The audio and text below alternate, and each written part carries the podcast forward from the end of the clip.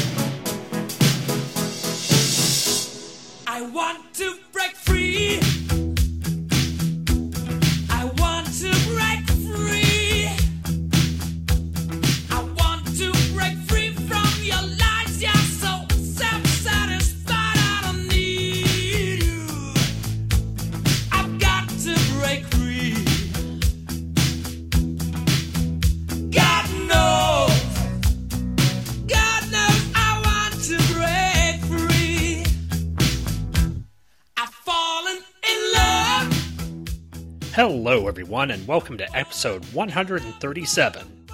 Yes, in a row, of Just One of the Guys, a Green Lantern podcast, hosted by the Two True Freaks Internet Radio Network.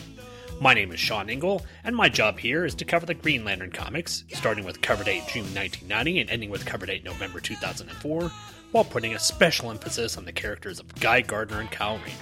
And this time out, we're continuing our look at the Circle of Fire storyline.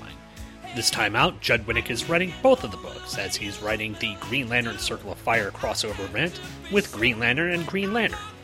That sounds obvious, of course, as most of them have been about various characters with Green Lantern, but this is Green Lantern Kyle Rayner and Green Lantern Alex DeWitt. And if you remember, Alex happened to come to a nasty demise in issue 54 in our universe. However, in an alternate universe, it was Kyle Rayner that came to that same demise and Alex DeWitt who got the Green Lantern ring. And in issue number one of Green Lantern Green Lantern Circle of Fire, we'll take a look at how these two characters from alternate dimensions who basically lost the people that they love that they're dealing with right now handle the overarching threat of the character of Oblivion. Again, a character that Kyle might have made up on his own. Plus, we're also going to look at Green Lantern issue 137, which is kind of a special issue in that it deals with subjects. Subjects that are possibly a bit controversial, but handled really well. If you know Judd Winick and his relationship that he had with Pedro Zamora, you know that he has a tendency to write gay characters. And as we've been talking about over the past couple of issues, Terry Berg is one of those characters. And in this issue, 137, Terry Berg finally comes out to Kyle. It's a very impressive writing, it's a very impressive story, and it tackles a very controversial issue in a very intelligent and well reasoned manner. I can't wait to get to it. I also can't wait to get to your emails, which unfortunately over the past couple of episodes have been piling up. Thanks everyone for writing in, I really appreciate it.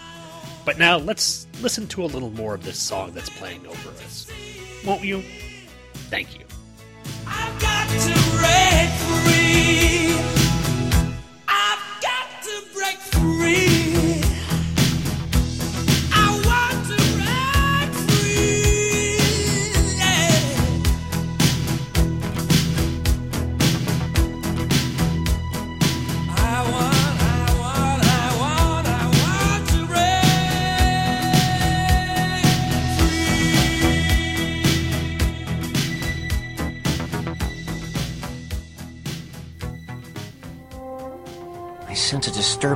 Force. You always sense a disturbance in the Force.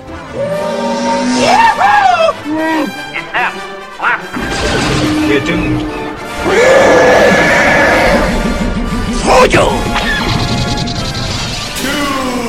I don't like this.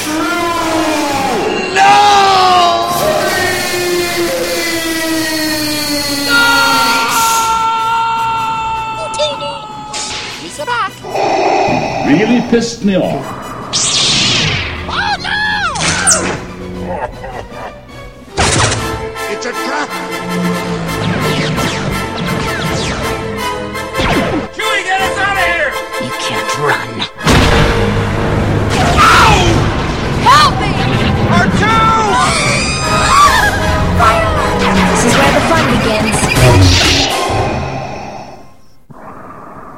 Star Wars Monthly Mondays, available the first Monday of every month at twotruefreaks.com.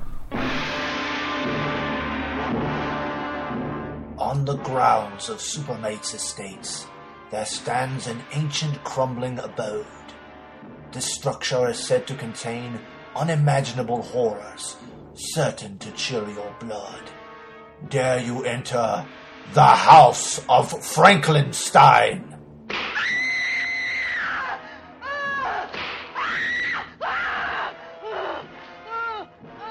Insane.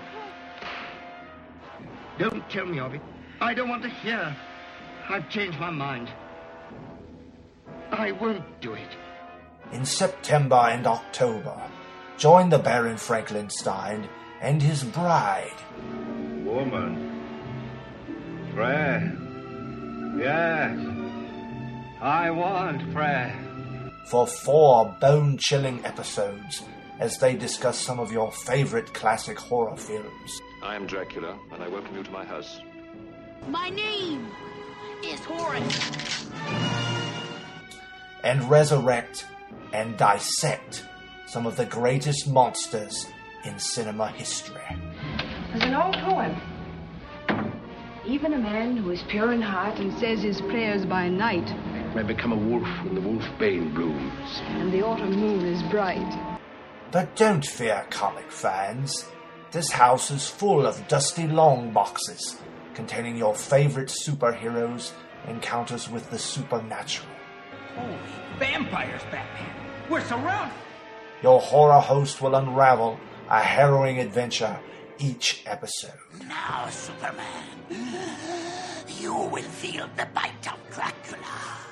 This house of horrors can be found at www.supermatescomic.blogspot.com or on iTunes by searching for Supermates.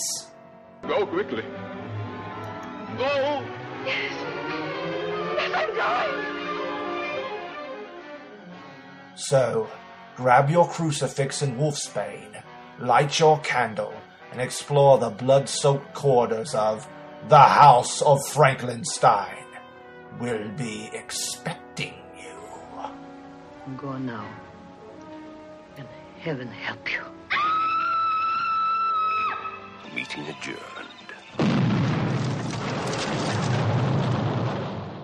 And we are back. And I thought, since this episode should be coming out on October 31st, the spookiest day of the year, we should play a little promo for the House of Frankenstein, the Supermates podcast version into horror. So far, they've done a couple of episodes uh, as of recording. They did one with, uh, oh, not the Blood of Dracula, but the the Christopher. Maybe it was the Blood of Dracula, but it was the Christopher Lee Hammer horror film, and they also did one with uh, Bride of Frankenstein, and they did a couple of really great comics, uh, Batman one and a Superman one that was just goofy as all get out. So go listen to the Supermates podcast. I'm certain they have one put out for Halloween as well. But right now it's time to get into my favorite portion of the show. Well, my favorite portion of the show that involves you wonderful listeners reading your emails. You've got mail. Pattern baldness. And we start out with an email from Gene Hendricks, fellow podcaster over the t- at the Two True Freaks Network. He does the Hammer Strikes podcast, the Quantum Cast, as well as the Legends of the Superheroes podcast. Definitely go check out all his shows. He's a great, great podcaster. Fun, fun stuff out there. But he writes in with the title of Congratulations, and he says, Sean, you did it. I applaud you, sir. You actually made me care about Guy Gardner. Wow, that's uh, that I was able to do that is pretty impressive.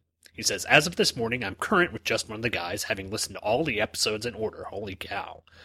That's that's quite an effort. I had already cared about Kyle as I was around for his in- introduction and followed his adventures. Guy, on the other hand, was always the loudmouth jerk from the Justice League who taunted Hal Jordan incessantly. Granted, he was that. He continued said, I never followed his adventures because I thought it would be more of the same. I'm happy to be proven wrong. Well done. Well, I'm glad that I kind of introduced you to the less jerky version of Guy. This was the character that I read and I enjoyed uh, during my time when I was collecting comics, and so many people think of Guy Gardner from that era, from that Giffen DeMatteis Justice League era as being the guy who gets taken out with one punch is just a complete and utter jerk, and it's not it's not the way that I view the character. Having read the Beau Smith stuff, it, it, he's really completely different, and it's one of those things that you can just if you have a character who's done right by the right person, he can be interesting regardless. And Guy Gardner is a prime example of that. But thanks, Gene, for writing in. Gene also writes in quite frequently to our Tangent podcast, Parallel Lines, and I really appreciate he's provided some really great feedback on not only this show, but that one as well. Our next email comes from Ben Perlman, and he writes with the title Green Lantern number 129 podcast. He says, Hello once again. It's been a while since I've had an opportunity to write, but I've been keeping up and enjoying your podcast, Green Lantern and non Green Lantern alike. As always, your reviews cover everything beautifully, and your comments are always enjoyable to hear. Well, thank you very much, Ben. I appreciate it. I'm very pleased that you have started issue 129. I've read the stories from this point many times and still enjoy it each and every time. I'm really looking forward to your thoughts. Having finished episode 129, I have some comments, if you don't mind. You mentioned during the podcast about the cover of 129 having all those characters that were not even in the issue, aside from John Stewart. Note, if you have not read these issues yet and don't wish to know what I'll say, then please skip to the next paragraph. He says, Since I read ahead, it appears to me that the cover is showing a hint of what is to come. Kyle and Jade get back together during Judd Winick's run, which would explain why she is there. The character in the bottom right corner with the glowing hand is Nero from the When Rome Burns storyline coming up very soon. If you didn't know, Nero is Kyle's Sinestro, a very interesting character in my opinion, and I believe the beast in the back is just supposed to be one of his constructs. Superman and the JLA show up at, during that storyline, as does Alan Scott. Nero is also involved in the involved in the pre-Ion story.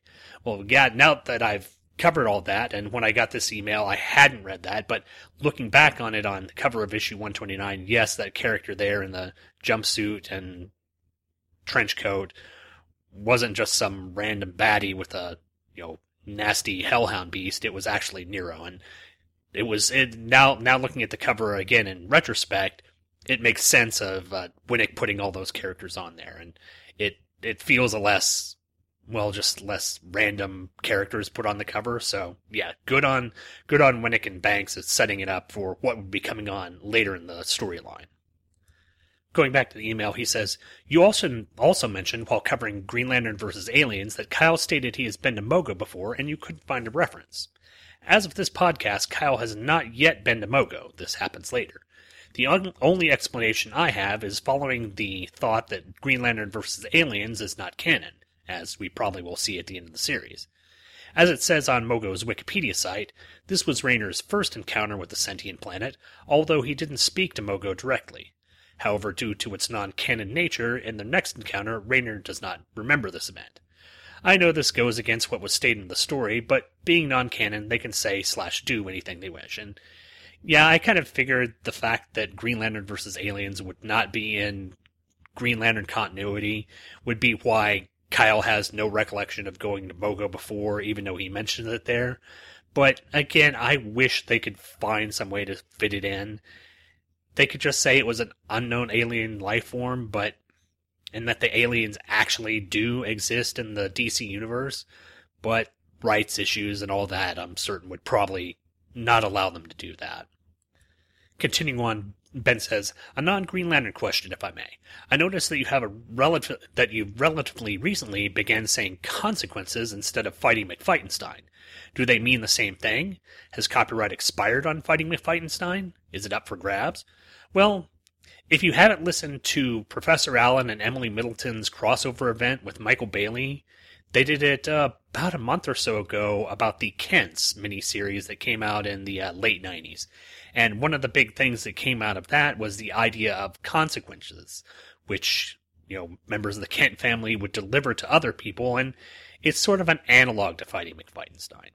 I'm not retiring Fighting McFightenstein, but I'm attributing that more to, to Andy Leyland and just adding a bit more to my vernacular, as limited as it may be. But finishing up, Ben says, Thank you again for the amazing work you do on the podcast, and I can't wait until the next one. Well, Ben, thank you for writing in. I'm hoping you're enjoying the shows, and I'm hoping you're enjoying some of the other shows I'm doing out. You mentioned, uh, I think, listening to some other shows, and I've got to assume it's Parallel Lines as well. So I'll go ahead and promote that as well. Listen to Parallel Lines with myself and Michael Bradley. It's it's a great show as well. And I don't know if we I don't know if we've come out with the episode that have said that we're going to completely cover all of the uh, tangent stuff, but we are. So if this may be this may be breaking news to some of you people. So there you go.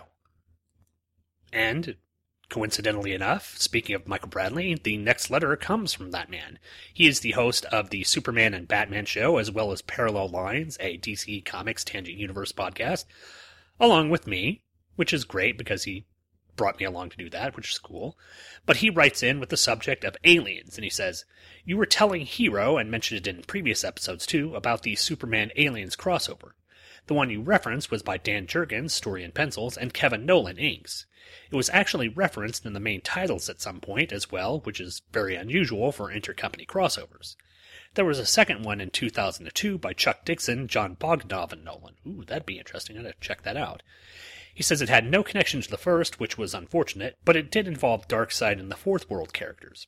For what it's worth, there's also been two Batman Alien crossovers, a Batman Predator crossover, and three, yes, three, Batman Predator crossovers. A JLA Predator one, and, wait for it, a Batman and Superman versus Alien and Predators crossovers. Because, comics. I know way too much about this stuff for never having seen any of the Aliens or Predators movies start to finish. Again, because comics. Well, Michael, you need to go and rectify that. At least go out and watch the first Aliens film and the second Aliens film. They're two vastly different movies. The first Alien film is basically a, a horror movie that set the tone for many of the movies that came out in the uh, late 80s or the early 80s. And Aliens is just a fun, over the top actioner. I mean, it's it's one of James Cameron's best and it's done on a really limited budget, but the effects in it are just amazing and it really really holds up. You can see if you want to search out the extended cut, but it really doesn't add all that much except little well, it adds some drama about Ripley losing her daughter and a little bit of setup of the uh, characters on the planet LV four two six, I believe it is. Just thinking from memory, but uh, it, both of those movies are really good. Predator, well, that's Arnold Schwarzenegger, and yeah, you you know how that's going to be. After that, I've got a couple of quick letters from Scott Davis. The first one is about the Ron Marz finale. He writes in saying, Hi, Sean. I just finished the last issue of Ron Marz's run, and I thought I'd pass along my thoughts. Overall, he did an amazing job, and I'm sad to see him leave. Well, so was I, unfortunately. He says Green Lantern number 125. Unfortunately, the last issue turns out to be a very average inventory story, with Kyle finding some aliens on the moon. Sean, you were very bummed out talking about how Marz went out like this, and I agree with you.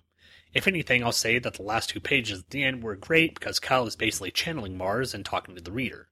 He implies that he's tired and how he wished that he could have wrapped up the end of the, his run, and that there are so many directions his characters could go. I like how he's basically telling the reader that we made a good team, the two of us, and he didn't think he'd be here without us, and this is where we part ways. Great stuff on the last two pages.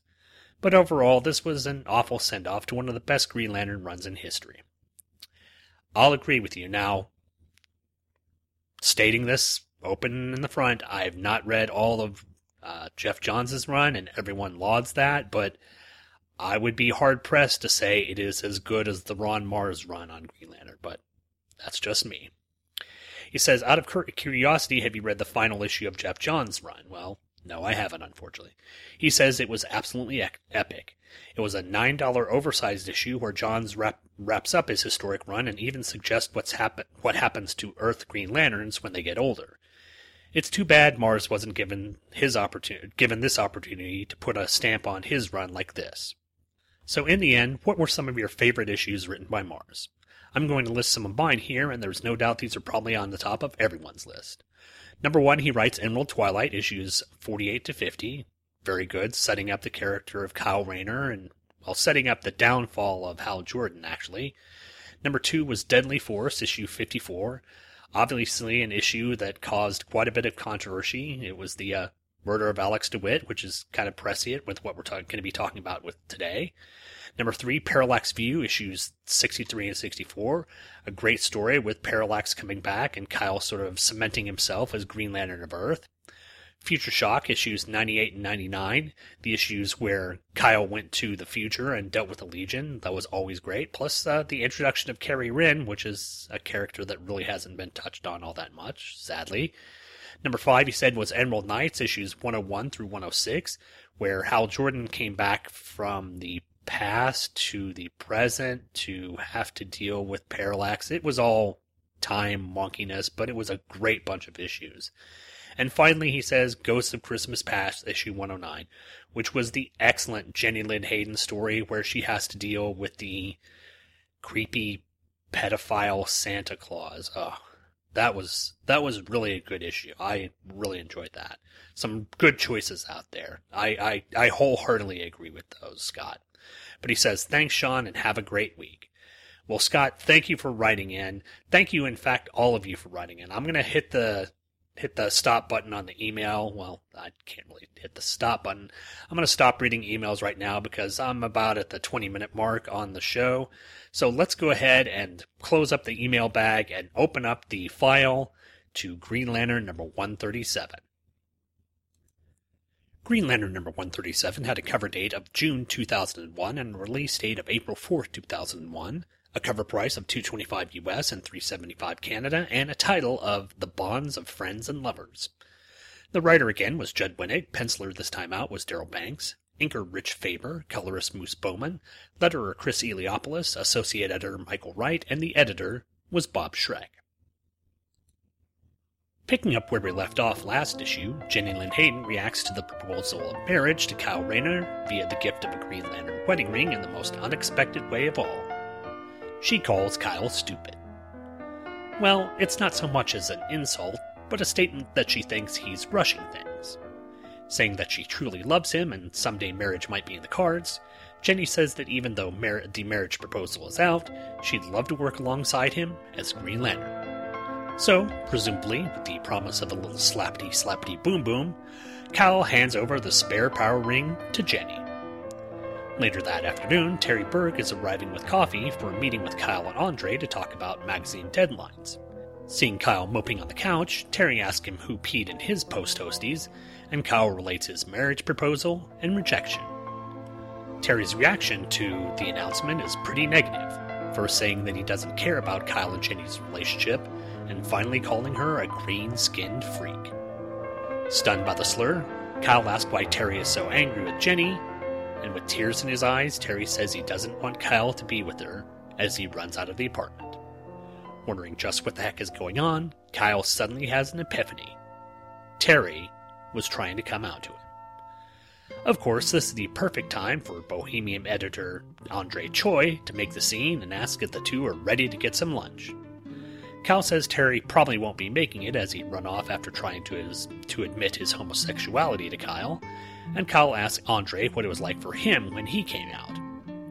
Of course, despite all the outward signs, Andre swears that he isn't gay and even turns the tables on Kyle, asking what people would think about an unmarried artist living in Greenwich Village.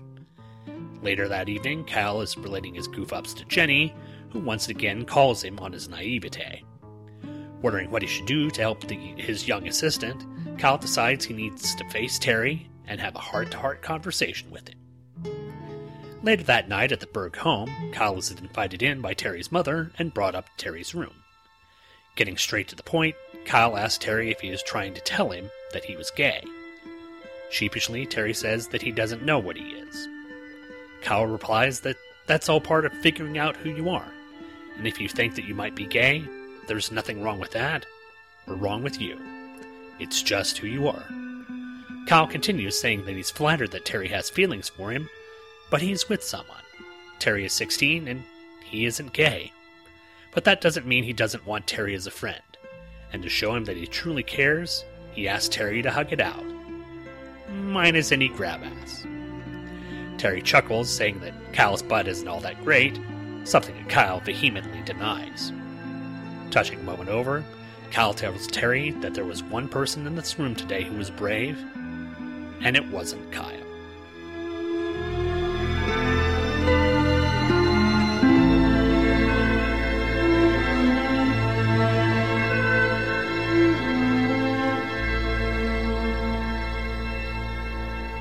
So, this is what it's all been leading up to, and it's handled been handled really well.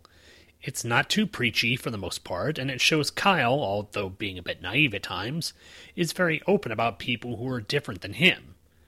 But really, that should be of no surprise. As Green Lantern, Kyle's had to deal with all kinds of different people, races, beings, etc., so having someone close to you coming out as a gay character, or gay, or coming out as gay specifically, shouldn't be an issue. The art inside is pretty consistent throughout the book, and there's none of the majorly wonky bits that we've seen with Banks before. It's going to be interesting to see what the letters column in the few issues has to say about this, as I'm certain introducing a gay character, in fact, a gay character who's underage, who's supposedly 16, is probably going to stir up a bit of controversy. I'll I'll be interested to see what happens when we get to that. But overall, yes, another good issue, and surprisingly, an issue where Green Lantern really doesn't show up all in it.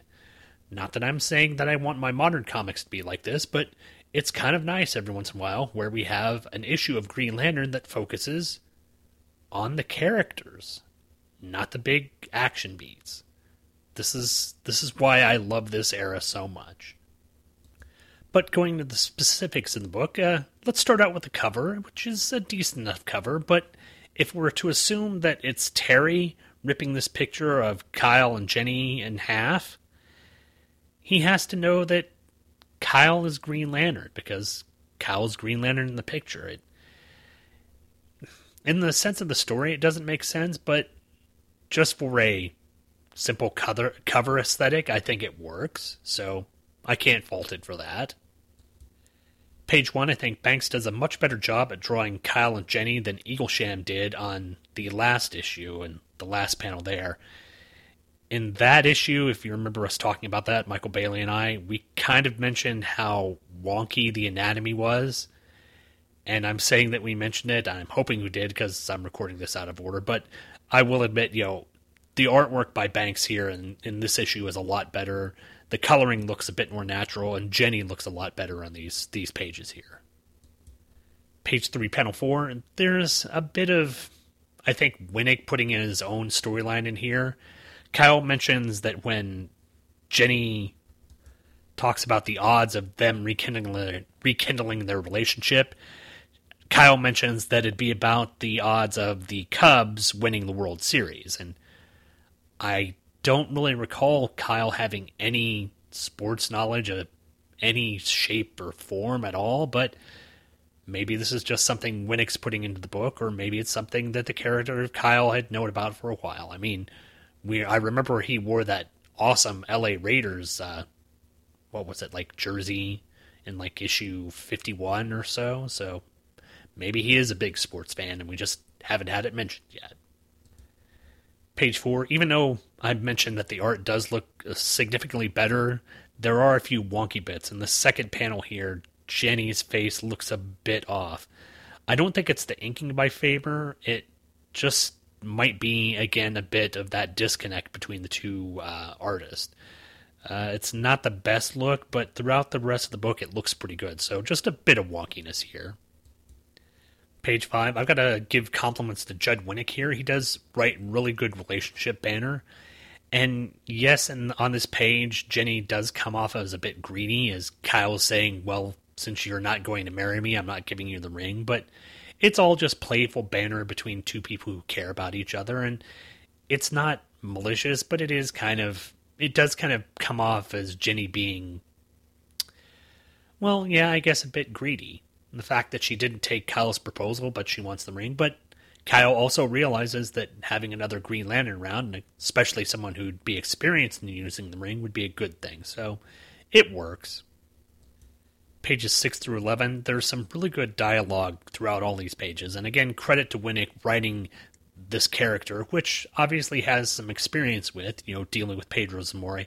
He would know how to effectively put a gay character in the book and he does it in a really subtle way and he does it you know expressing terry's feelings of not understanding what he's going through and he obviously lashes out at jenny because jenny is different much like he is in just a different sort of way and i'm certain jenny probably also felt uncomfortable with who she is, but it's it's interesting that they're linking these two characters together.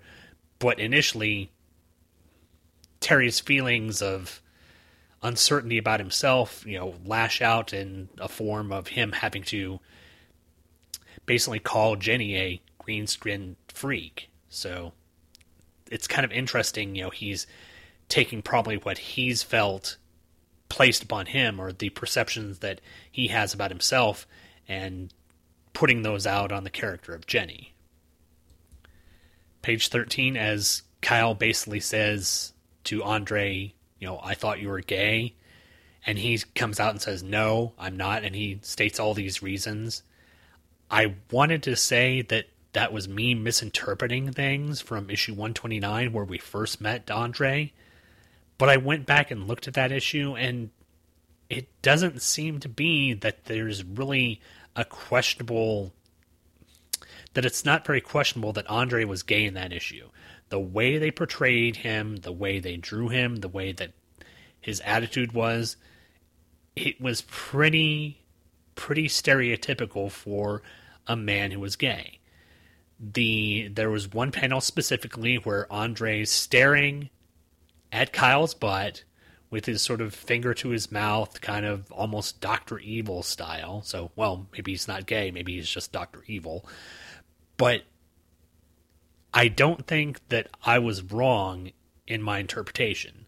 I think this is just Winick sort of throwing in our face of our perceptions of what's going on is incorrect, but the way it was portrayed in that issue, I don't think it was portrayed well enough that we could have thought that Andre was just, I don't know, effeminate yet not gay.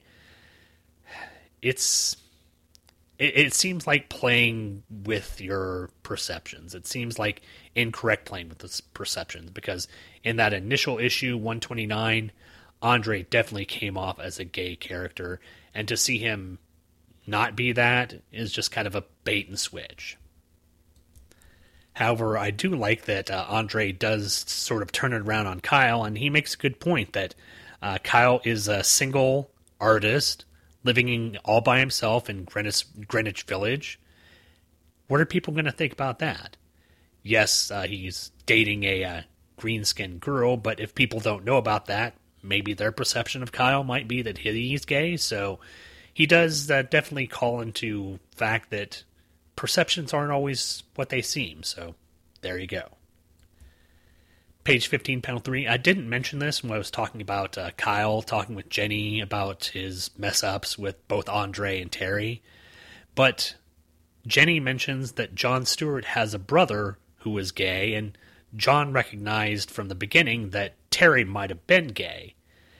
Now, I don't ever recall, unless it was in the Mosaic storyline, which unfortunately I haven't read all of, that John ever mentioned a gay brother.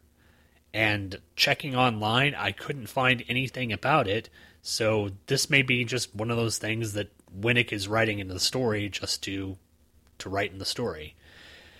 And it also sort of smacks of the idea that John Stewart's just one of those characters that people think that they can throw things onto and it doesn't really matter because his character hasn't been developed all that much.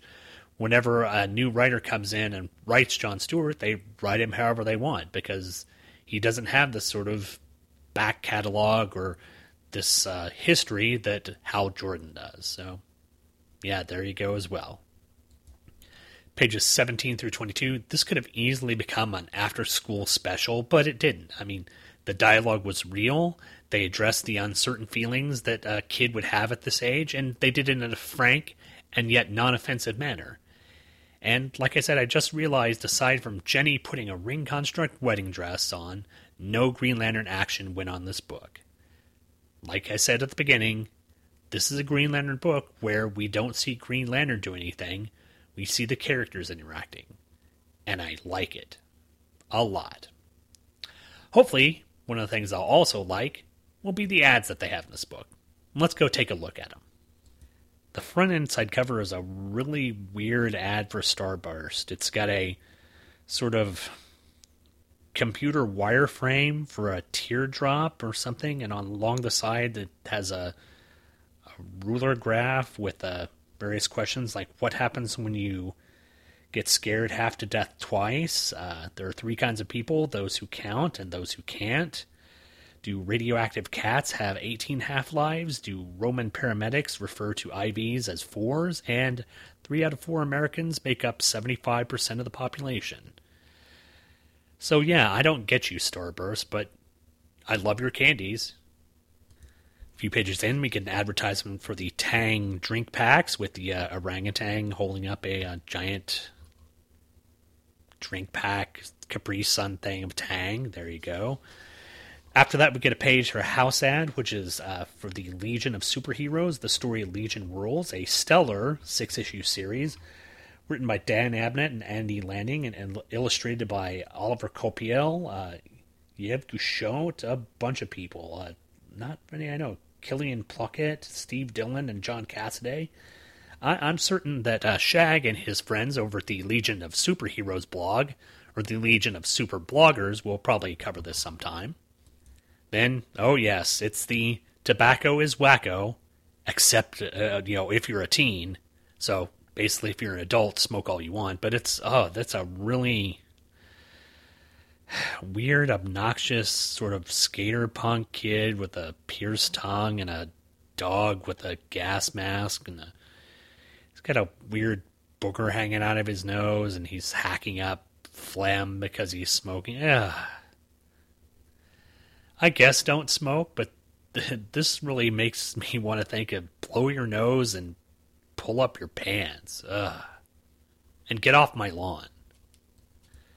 The next ad is an advertisement for Pokemon Stadium 2, which was basically, you know, battling your Pokemon against other Pokemon. I had this one for my uh, Nintendo GameCube, and I used to play it, or I think this was Nintendo 64, and I used to play this with my kids a lot. And uh, basically, I'd pick Gyarados most of the time because it's a pretty powerful Pokemon. But I guess this has the expanded number of 250 Pokemon, including the gold and silver characters. So there you go. A few more pages in, you get an advertisement for Right Guard Extreme, advertised by Tom Green, which I guess makes sense because Tom Green is extreme. They couldn't get Tony Hawk, I guess? Who knows? Then we can add for the DC Direct Poison Ivy statue. It's a Bruce Timm image uh, sculpted by someone named Barsom. It's uh, 89.95 US and 148.95 Canada. It's a really nice pose of the classic uh, DC animated series Ivy or Poison Ivy, sort of relaxing on a bed of roses. It's it's a very nice picture. It's Bruce Timm. What more could you ask for? It's good stuff. Then after that, we get a house ad for Green Lantern Dragon Lord. It says before Kyle Rayner, before Hal Jordan, before Alan Scott, there was Jong Li, I guess, Earth's first real Green Lantern, or first first Green Lantern. I thought the Earth's first Green Lantern was that, you know, one that we saw in that oh issue thirteen. Uh, I can't remember his name pulling a blank here, but yeah, uh, we'll be getting to cover the Dragon Lord storyline. That's that's up in the queue for the future. A few more pages in, we get, I guess, action figures, six inch action figures for the Agents of Planetary. Unfortunately, I haven't read any of the Planetary comic books, so I couldn't tell you who any of these people are. But after that, we get a little uh, maquette of uh, Green Lantern, and it's the Green Lantern with a green power ring. Plus, you also have uh, promos for the Hal or for the Alan Scott one, the Kyle Rayner one, and the Sinestro one. This, of course, again runs eighty nine ninety five or one hundred forty eight ninety five in Canada. It's a pretty nice sculpt. I think it's uh, along the lines of. It doesn't look specifically Gil Kane, but maybe, maybe Pat Broderick. I don't know. It, it's Hal without the uh, gray streak, so you know he's not uh, possessed by parallax. The back inside cover is the advertisement for corn nuts with the uh, stalks of corn, with the, uh, I guess, the corn on the cob in jail, whatever, with Farmer Brown shucks, I guess. I think we covered this before, and I think I still didn't like it, or I still don't like it right now. But the back outside cover is another ad for Got Milk. It says banana, chocolate, and strawberry. Banana, ugh. These milks are tasty, yummy, with vitamins and minerals to help you play hard. Once again, the day is saved. And it's an advertisement for the Powerpuff Girls. And I will admit freely and openly that I enjoy the Powerpuff Girls. May have been that I grew up with my kids watching the Powerpuff Girls, so I kind of enjoy it from that, but banana flavored milk, really? Ugh. Why? But that does it for ads, and that does it for this comic. I'm going to go take a little break right now, play a couple of promos as I usually do, and when I get back, we'll take a look at Green Lantern and Green Lantern, the final bit of the Circle of Fire storyline before the last chapter. So, I guess the penultimate one.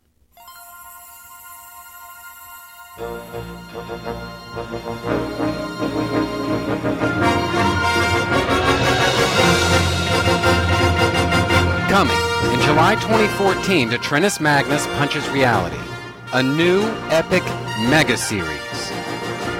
Trennis Magnus honors Superman, as only His Excellency Magnus can. 12 episodes, all eras. An encomium of Superman comics, the oldest of the old, the newest of the new. A tasteful selection of everything in between. Plus, guest appearances from too many podcasters to count. The fun starts on July 22nd, 2014. Be there or kill yourself. Trinus Magnus punches reality. Only at twotruefreaks.com.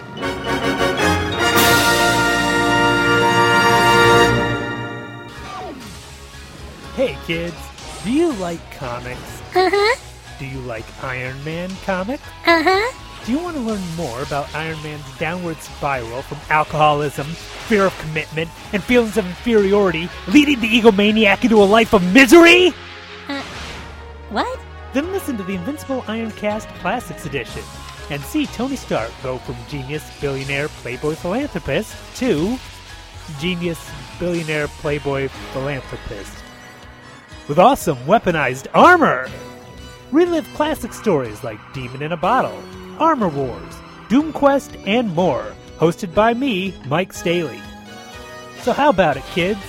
Do you want to listen to the Invincible Iron Cast? Uh huh. Well, too bad. You need to do your homework. Oh. The Invincible Iron Cast Classics Edition on iTunes or at invincibleironcast.podbean.com.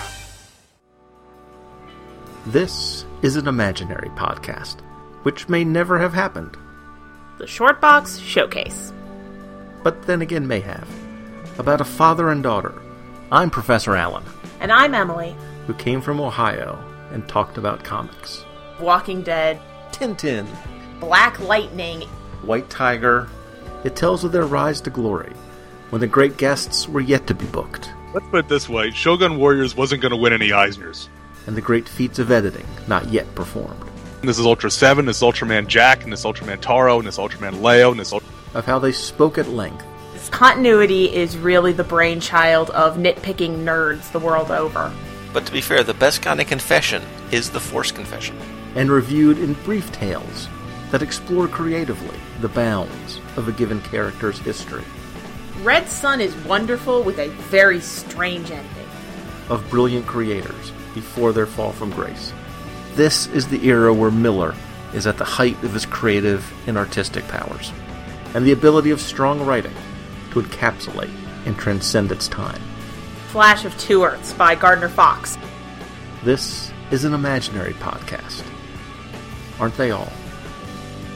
Shortbox Showcase is part of the Relatively Geeky family of podcasts. Check us out on the web at relativelygeekypodcast.blogspot.com or search in iTunes for Relatively Geeky or Shortbox Showcase. And remember, we're not experts. We're just family.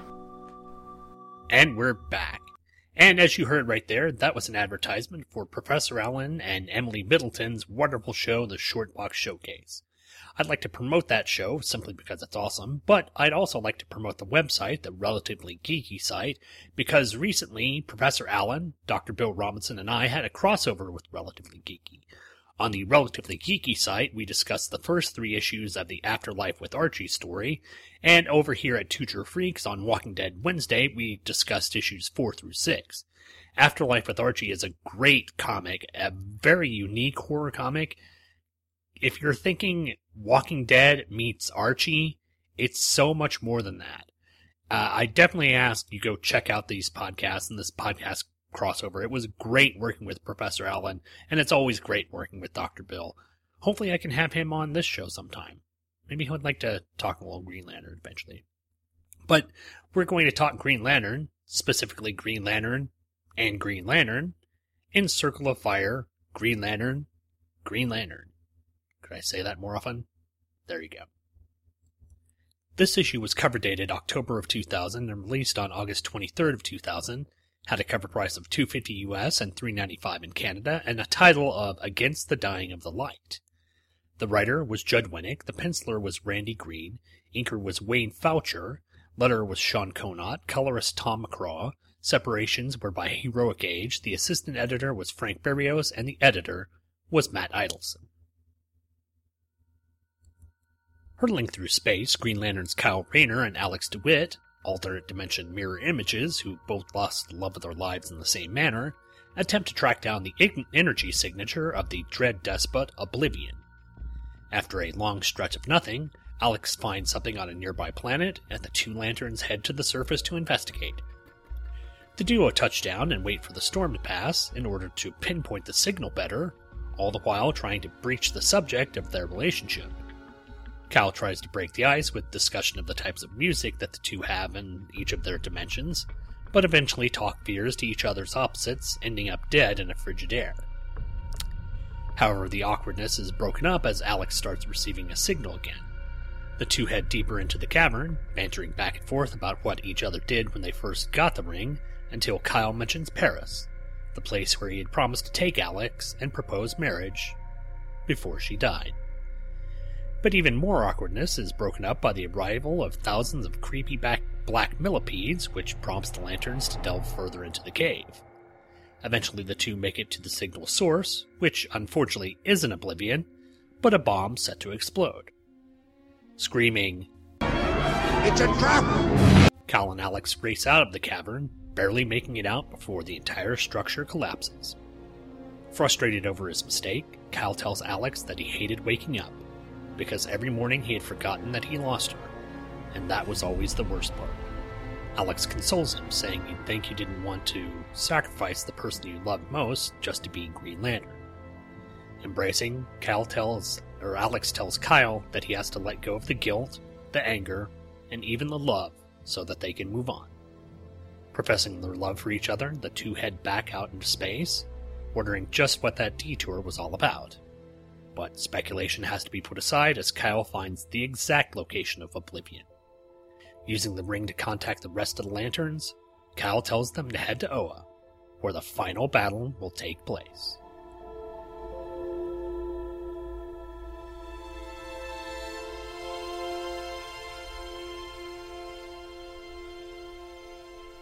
Much like Winick's run on Green Lantern, the story here has the writing for the trade feel. Not much happens. There's a bit of character interaction and some decent art, but it all feels like filler. I'm interested to see exactly what's going on in the conclusion of the story and where all this will take Kyle as a, character. But this book didn't wow me as much as, say, the Adam Strange or the Firestorm story. Heck, even the Adam one with its goofy humor was a more complete story than this. This really feels just like a filler issue. And so far, the Circle of Fire story has been incredibly engaging. And this one just has Green Lantern going to a planet as a diversion. Not the best part of the storyline, in my opinion. But going through the book, I really don't have all that many notes. The cover's nice. Uh, both Kyle and uh, Alex look really good in the cover, and there's an interesting cover logo for Alex's Green Lantern. It's I guess you could say it's a bit more feminine. The uh, lantern symbol doesn't look specifically like Kyle's. It's more of on a on an angle. It's not a bad cover, but none of the covers really have been all that spectacular in the entirety of the Circle of Fire run. Page 1 The art's done throughout the book by Randy Green, and he doesn't really have all that much of a history with uh, comics. Uh, as far as I could tell, the biggest thing he probably did was a six issue miniseries over at Marvel for the Emma Frost story, or for the Emma Frost character, which featured cover art of Emma Frost in the most ridiculous of outfits, but that's Emma Frost, I guess. The art is clean. It's more cartoony than what we've seen in previous issues, but it works for the story. It's not offensive, so uh, I guess that's all I could say about it. Page 2 It is an odd coincidence that in both of their dimensions, both the characters who were, you know, in love with each other, both Alex and Kyle, happen to die and be stuffed in, refri- in a refrigerator. I wonder if it was major force in both issues or in both universes, but it's never really said and probably never really brought up again. Page five, we get a little bit of Judd you know, modern day dialogue as Kyle's trying to describe the bands and the music that's going on in this time, and he mentions that it's all what is it, annoying boy bands and girls too young to drive zooming up the charts. So I guess he's talking about NSYNC and Britney Spears, which, you know, that'd be about the same time. Of course, in Alex's universe, it's Latin boy bands who like to rap. Or, I don't know. Kyle, Kyle counters saying that over here in the States, it's, it's white guys trying to rap as well. So obviously a little fun being poked at bands such as oh Limp Bizkit maybe, which is always fun to poke fun at. Page ten, the introduction of little black millipedes or millipedes, sorry, is just weird, and again it just feels like filler. It really does nothing to progress the story other than getting them to go further in this cavern. And then on page 13, the revelation that the energy source that they supposedly thought was Oblivion was actually a bomb. Again, it's just filler. Green Lantern, Kyle Rayner, and Green Lantern Alex DeWitt were supposed to go out to try and find Oblivion, and in the story, they don't. In the rest of the stories, the characters actually achieve their missions. Why doesn't it happen here? It's just kind of depressing pages 16 and 17, I guess this is Alex in some way telling Kyle that he has to let her memory go. But this also kind of stands out because Kyle in the story in the Ron Marz run had essentially let Alex go. Yes, there had been times when, well, actually, it was the beginning of the Circle of Fire storyline where John saw the uh, picture frame with Alex in it. So it wasn't until the story where it needed to be brought up again that we got any in- inclination that Kyle was having any struggle with his feelings towards Alex. He had moved on and progressed from this, and it it seemed like kind of a cheat of them having to come back to this. But it is what it is. But yeah, this basically is the final issue, which will lead up to the conclusion of the story in Green Lantern Circle of Fire number two which we'll be covering next week on the issue on the issue so on the episode. Plus, we'll be covering Green Lantern number 138. I haven't read it yet, haven't read it before, so I'm going into it completely cold. But hopefully, Circle of Fire will be interesting, and we'll be getting to that, finishing it up next week. But I'd like to thank all of you for downloading and listening to the show, and please be certain to come back next Friday for another episode of Just One of the Guys, a Green Lantern podcast. Bye, everyone. You've been listening to Just One of the Guys, a Green Lantern podcast, hosted by yours truly, Sean Engel. All images, stories, and music are copyright their respective copyright holders, and no infringement is intended. This podcast is done solely out of my desire to show the denizens of the internet that comic books could be fun, humorous, compelling, thought provoking, and exciting, while not having to fall into the weary tropes of the 1990s. I'm not in any way doing this for monetary gain, which irritates my wife to no end. All feedback for the show can be sent to the show's Gmail account at justoneoftheguyspodcast at gmail.com. All feedback, positive and negative, is warmly welcomed. All spam bots are warmly welcome too, as long as your definition of a warm welcome is for them to die horribly in a fire. The website address for the show can be found at the brand new Two True Freaks website, located at twotruefreaks.com. There you can find the RSS feed as well as scans of the covers and whatever else I feel like putting up. Look for me on iTunes. Just search for Two True Freaks Presents Just One of the Guys podcast, and you, you can subscribe to the show there. You can search for me on Facebook as well, and now you can find me there, as it was a requirement of my new Demonza Core contract. But it doesn't mean that I'll be joining your little Candy Crush group anytime soon. Thanks for downloading and listening, and come back next Friday for another episode of Just One of the Guys, a Green Lantern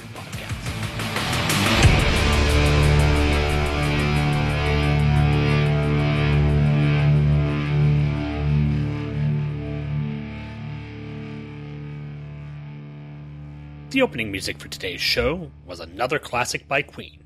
I Want to Break Free off their album, The Works. Now, as always, if you'd like to get this album, get this song, or any other myriad song from Queen, one of the greatest bands that ever existed, I would suggest you go over to Amazon.com and download it there.